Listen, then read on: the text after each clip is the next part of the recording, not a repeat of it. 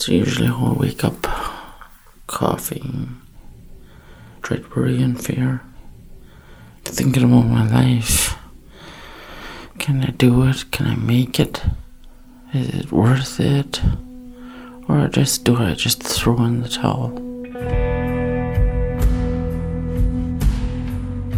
I'm Ella Maya Tailfeathers, and you're listening to Smokestack Sandra, a three part series brought to you by the First Nations Health Authority. Today, we introduce you to Sandra Teegee. Sandra's job at Takla Lake First Nation is to improve the health of her community, but at the same time, she's struggling with her own health. Sandra has been a really heavy smoker for nearly 30 years, and as you just heard, she's fed up with it. She wants to quit. So we gave Sandra a recorder, and she brought it back to us. It's full of moments from her everyday life. Today, we bring you the first part of Sandra's story. Takla Lake sits just west of the Rockies. This is a beautiful community with miles of lakes and forests. There's one school, one gas station, and one band office. That's where Sandra starts her day. Hi guys, say good morning. Good morning. Good morning. People must think I'm talking to myself. Oh, so Wilma, we're going for another smoke break, and they started pretty rough schedule for this past month and a half. I think it's been really tiresome, eh? Yeah. We're just taking a council break. And our chief is looking at my tires. Well, Sandra came in really cranky this morning, just trying to hard time everybody. Uh, so I'm kind of glad she's sucking back two cigarettes right now, and she's she's lightening up a lot. But I know you know our members are really like um, they really can get on people. So uh, oh well, well, just have a smoke. and that's our chief. Thank you, John.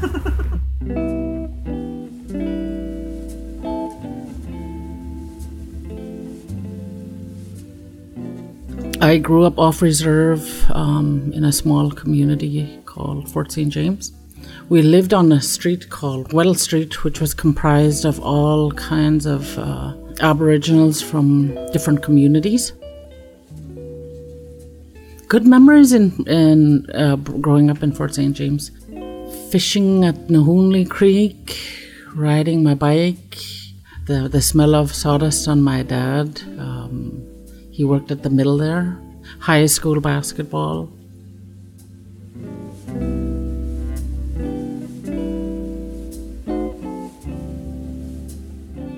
Sandra's dad is from Takla, and he tells her this place is important. He says, One day you'll move up here, you'll be a leader.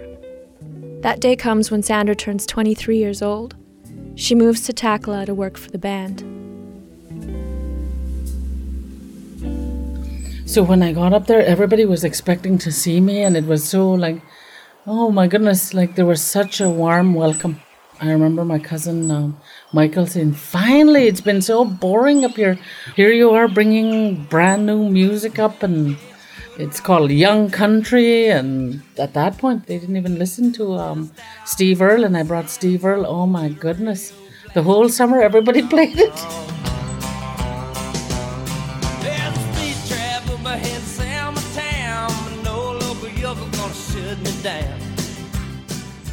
There was one special moment that first year.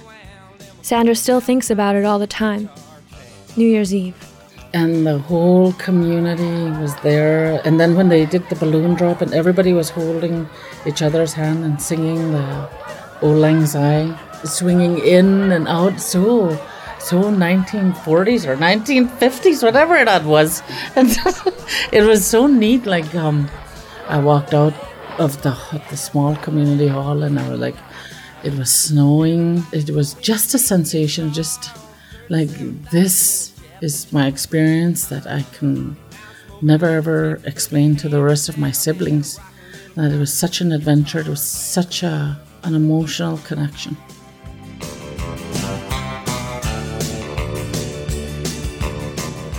I just fell in love with the community. It was just that was my passion. I was rolling up my sleeves and I wanted to help our nation to, to move forward. It was just, I could see the possibilities.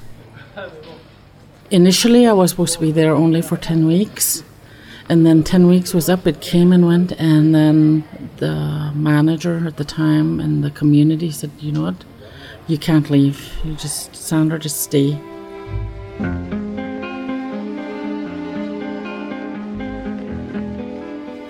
Smoking was always around Takla when I got up there. Every every house used to smoke in their houses. Everybody smoked, even in the band office. Here again, addictive personalities.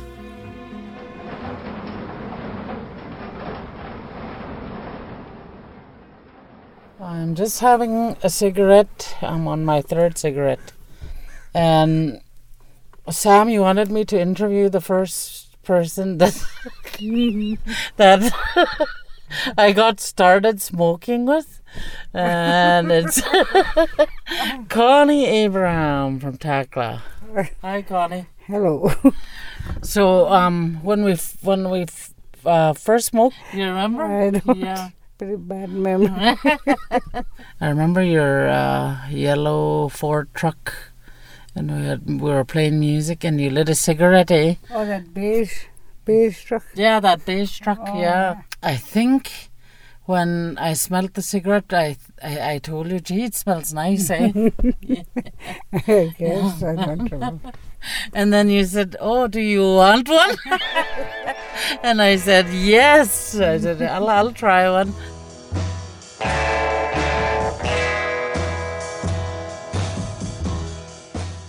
I started buying packages of the du Maurier Special Silver Pack at that old store. Remember that? Oh, that go on that yeah, silver. silver, oh, yeah. Oh, yeah. Sandra starts to smoke all the time. When she's happy, when she's stressed, even when she's bored. Of course, her parents notice. Mom just said, "Gee, it's just Sandra, and we didn't raise up our kids to to smoke and don't do this thing." And I didn't heed those warnings, and and she said, "One day you're gonna remember what I'm telling you. Don't smoke."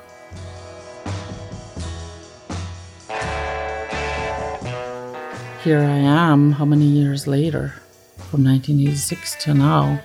Along the way, you're you're 23 years old. You're going through your journey. You're you're stressors. All of a sudden, it becomes a crutch, right? All of a sudden, it's the, your best friend. And when you're thinking anxious thoughts, or when you're celebrating something good, you grab a cigarette.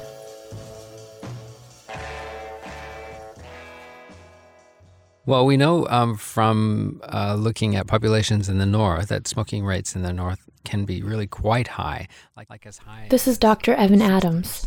He's the Chief Medical Officer for the First Nations Health Authority. But um, I think in general, our smoking rates are close to double that of um, other British Columbians.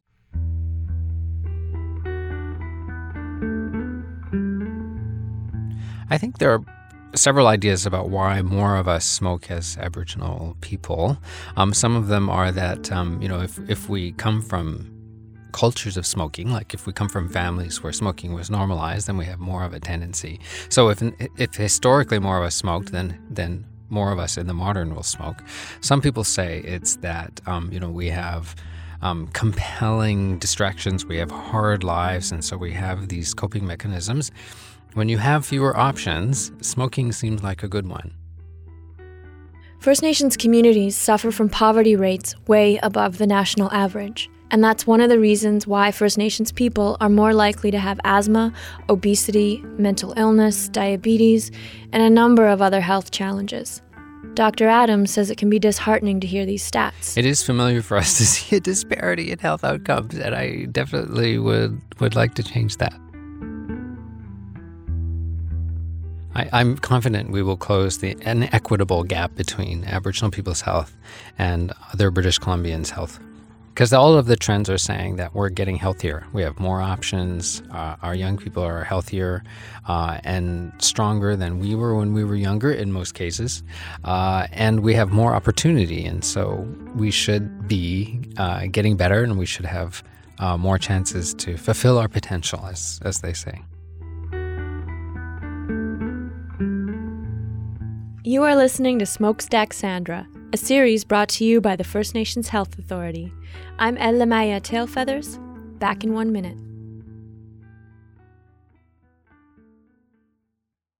Welcome back to Smokestack Sandra. I'm Elamaya Tailfeathers.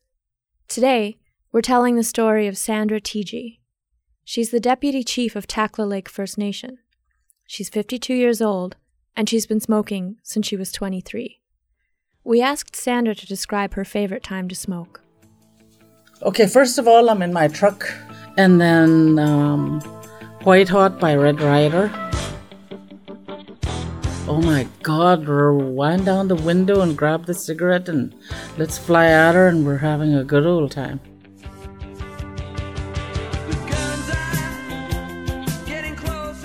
Doctors call this a trigger. If you smoke, you probably know what I'm talking about. It's all those little things that are sure to bring on cravings coffee, booze, a break at work. The rock music one's interesting. I've never heard that trigger before, um, but I'm sure she can temporarily maybe switch to another genre of music that doesn't remind her of smoking.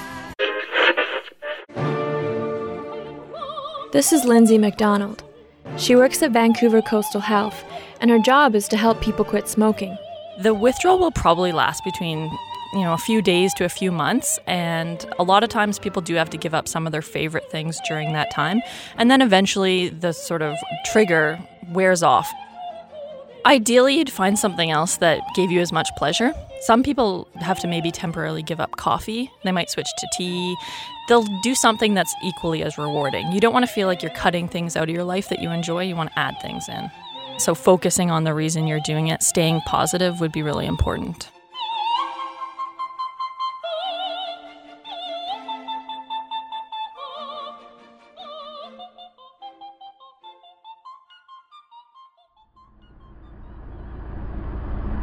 Sandra is driving her Chevy Silverado.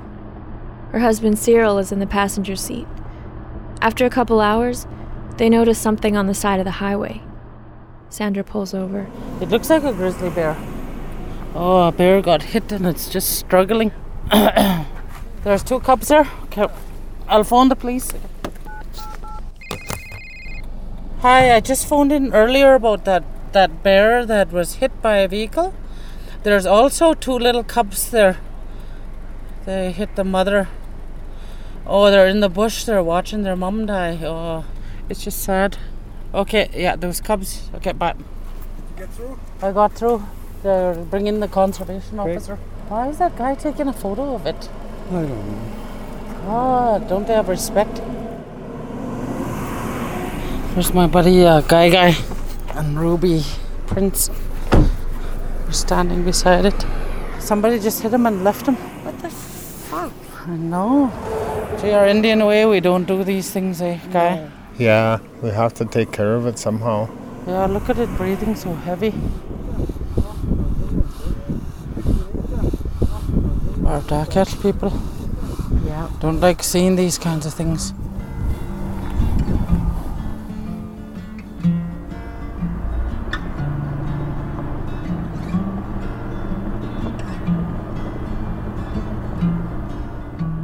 Sandra gets back in the car and continues the long drive.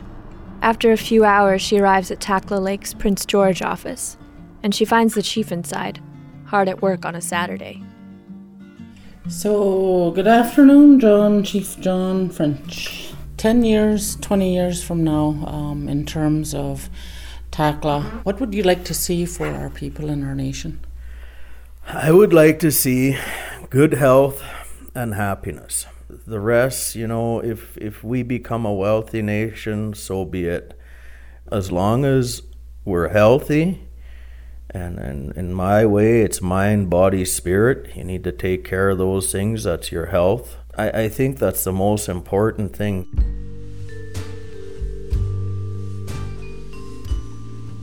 This is not Chief John's first term. He ran the band 10 years ago. Now he's back to focus on economic development.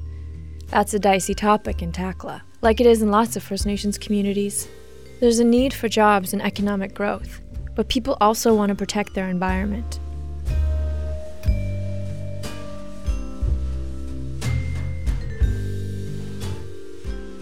I think the biggest thing I see um, is, is we resist a lot of things, and, and with good reason. Um, we don't trust with good reason because we've been screwed over and over and over again by government and industry. So our guards are up automatically through residential schools, um, little tiny reserves they stuck us into, you name it. But there's also stuff that's going on now out there with industry that we can be a part of and employing our people. Also, revenue sources getting back to our nation, our own education systems, and things like that. Um, it's statistically proven that a richer nation, more economically driven nation, is a much healthier nation. So, all those things will help our nations and will help the ones that are really struggling a lot uh, move forward.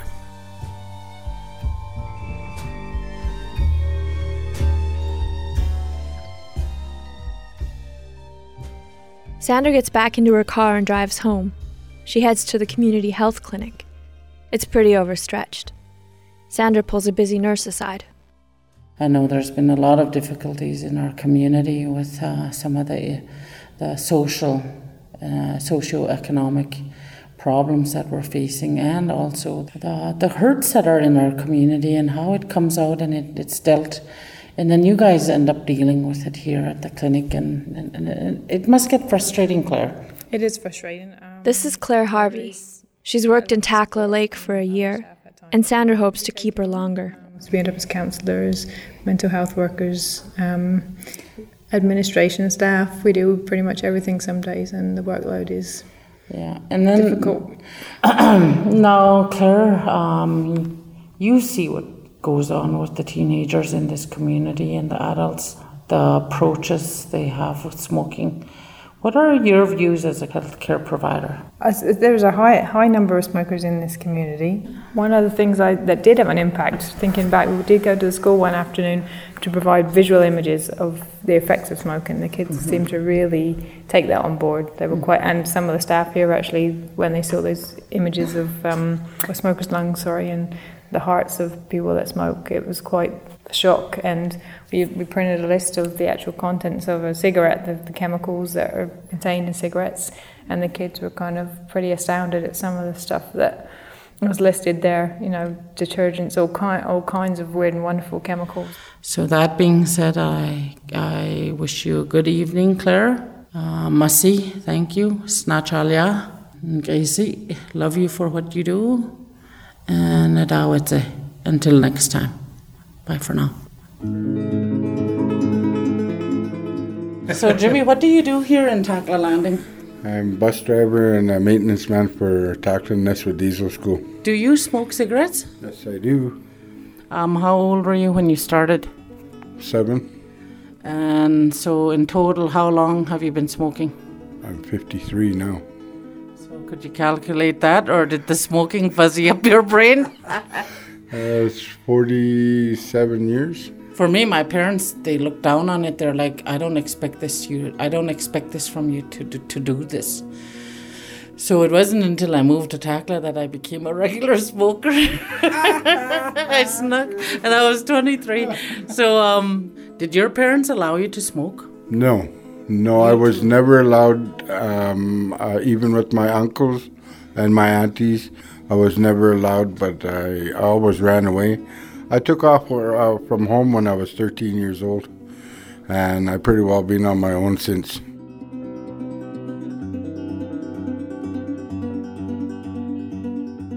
I really want to be a part of the solution in getting our young people to really treasure their bodies, their youthfulness, and to know that you're not bulletproof. You know, we thought we were bulletproof, right, when we were young? Yeah, we did. We thought uh, a lot that way, and uh, I'm wishing that this talk and everything uh, brings you guys up in and teach us how to not smoke and not drink. I'm hurting myself because of it, and I don't like it. And I'm hoping that we do get help from you guys and get this all straightened out because I could be a very good person. And you are, you are, Jimmy.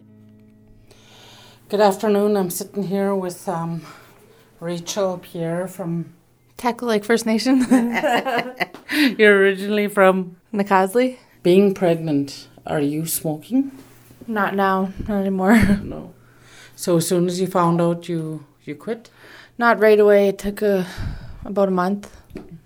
So um, how do you battle the urge to not smoking while you're pregnant? I start munching on something. But you're looking pretty healthy. Like you look pretty active. I once in a while I do give in and I do have a smoke. Yeah. So um, probably just a drag, eh? Yeah. After doing this podcast, has it broadened your horizon about smoking? Yes. Has it made you feel guilty? yes.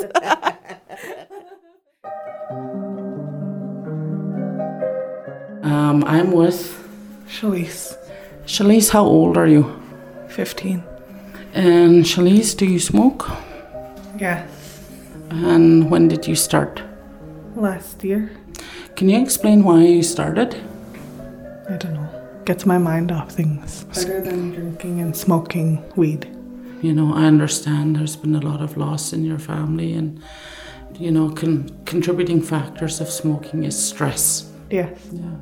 So they're, on this podcast, they're following my journey to quitting smoking. When I see young people like you, I just want to say, please don't smoke. okay, so Shalise is really quiet and shy and beautiful, beautiful girl.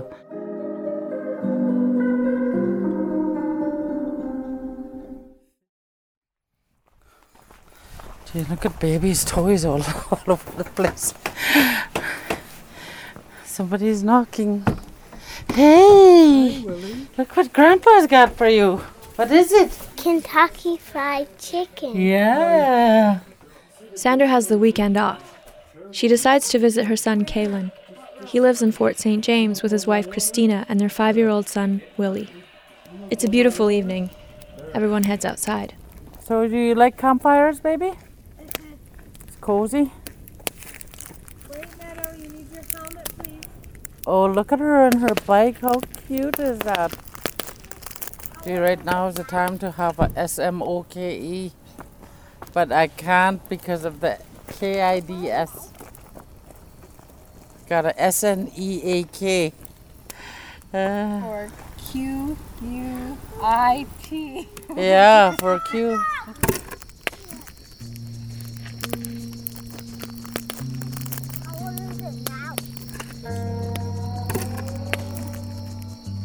Sandra wants to be the perfect grandmother for Willie. She remembers the day he was born. On that day, Kaylin pulled her aside. My son says, Mom, you better quit smoking. You know, you want to be here with your grandbabies. What happened to this idealistic idea that you were going to play basketball with babies and you were going to be doing all of these things with the babies? Come this way, baby. Sandra records a video of Willie on her cell phone. It's cute. Willie's riding a little bicycle around, he has a helmet on. But while watching the video, Sandra realizes there's something wrong. Who's that making noise? Somebody's breathing in it.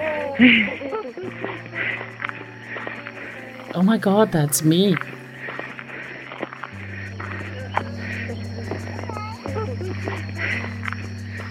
I wanted to be a cool granny, you know, real healthy granny.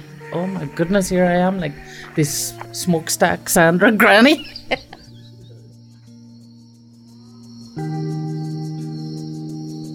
So, as a family doctor, you see hundreds and hundreds and hundreds of patients. And so you do see those hundreds and hundreds of success stories. And so to me, quitting is very real. Like I can completely imagine it. I've seen it so many times.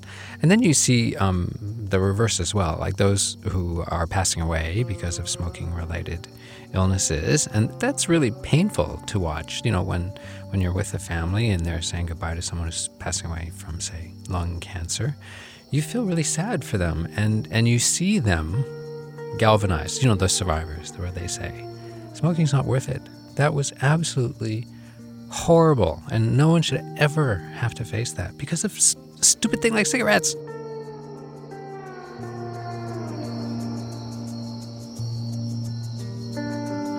Hey, William.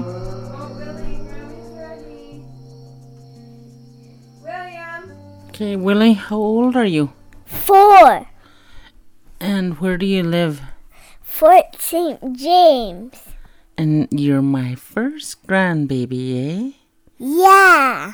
Let's talk about cigarettes. What do you know about cigarettes? They're bad for you. What did you learn? It's just like. Sugar. What does sugar do? Make your teeth bad. And what else about um, sugar? It's addictive. Addictive, yes. What does it mean to be addictive? It means you want it lots. Yes. You're gonna have yourself a wonderful day, and when you grow up, you're not gonna smoke. Okay, that's Willie. Bye.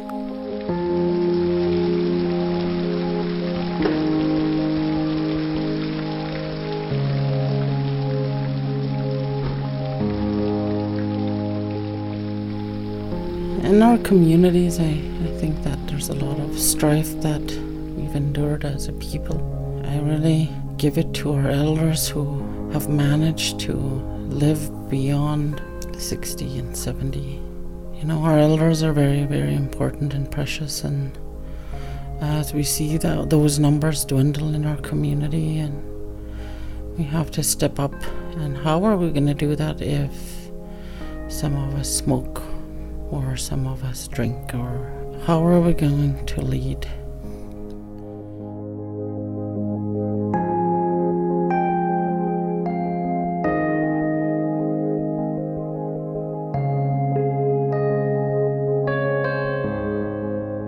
See me out there smoking, sneaking a cigarette, well, I'm still on my journey and it's gonna take some time, but hey, I'm looking forward to it. I'm really looking forward to it.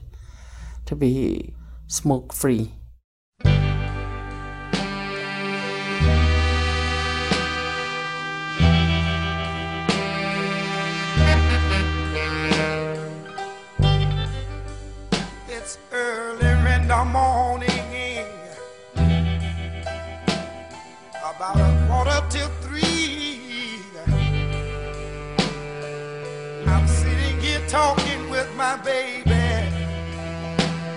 Cigarettes and coffee. Thanks for listening to part one of Smokestack Sandra, a series brought to you by the First Nations Health Authority. This is not the end of Sandra's story. You can check out part two right now. Just go to fnha.ca slash smokestack. If you're a smoker and you'd like to get help quitting, please visit quitnow.ca, where you'll find lots of free resources. Quit Now also offers free phone counseling 24 hours a day, 7 days a week. Special thanks to everyone else who made this program possible. My name is Ella Maya Tailfeathers. Thanks for listening.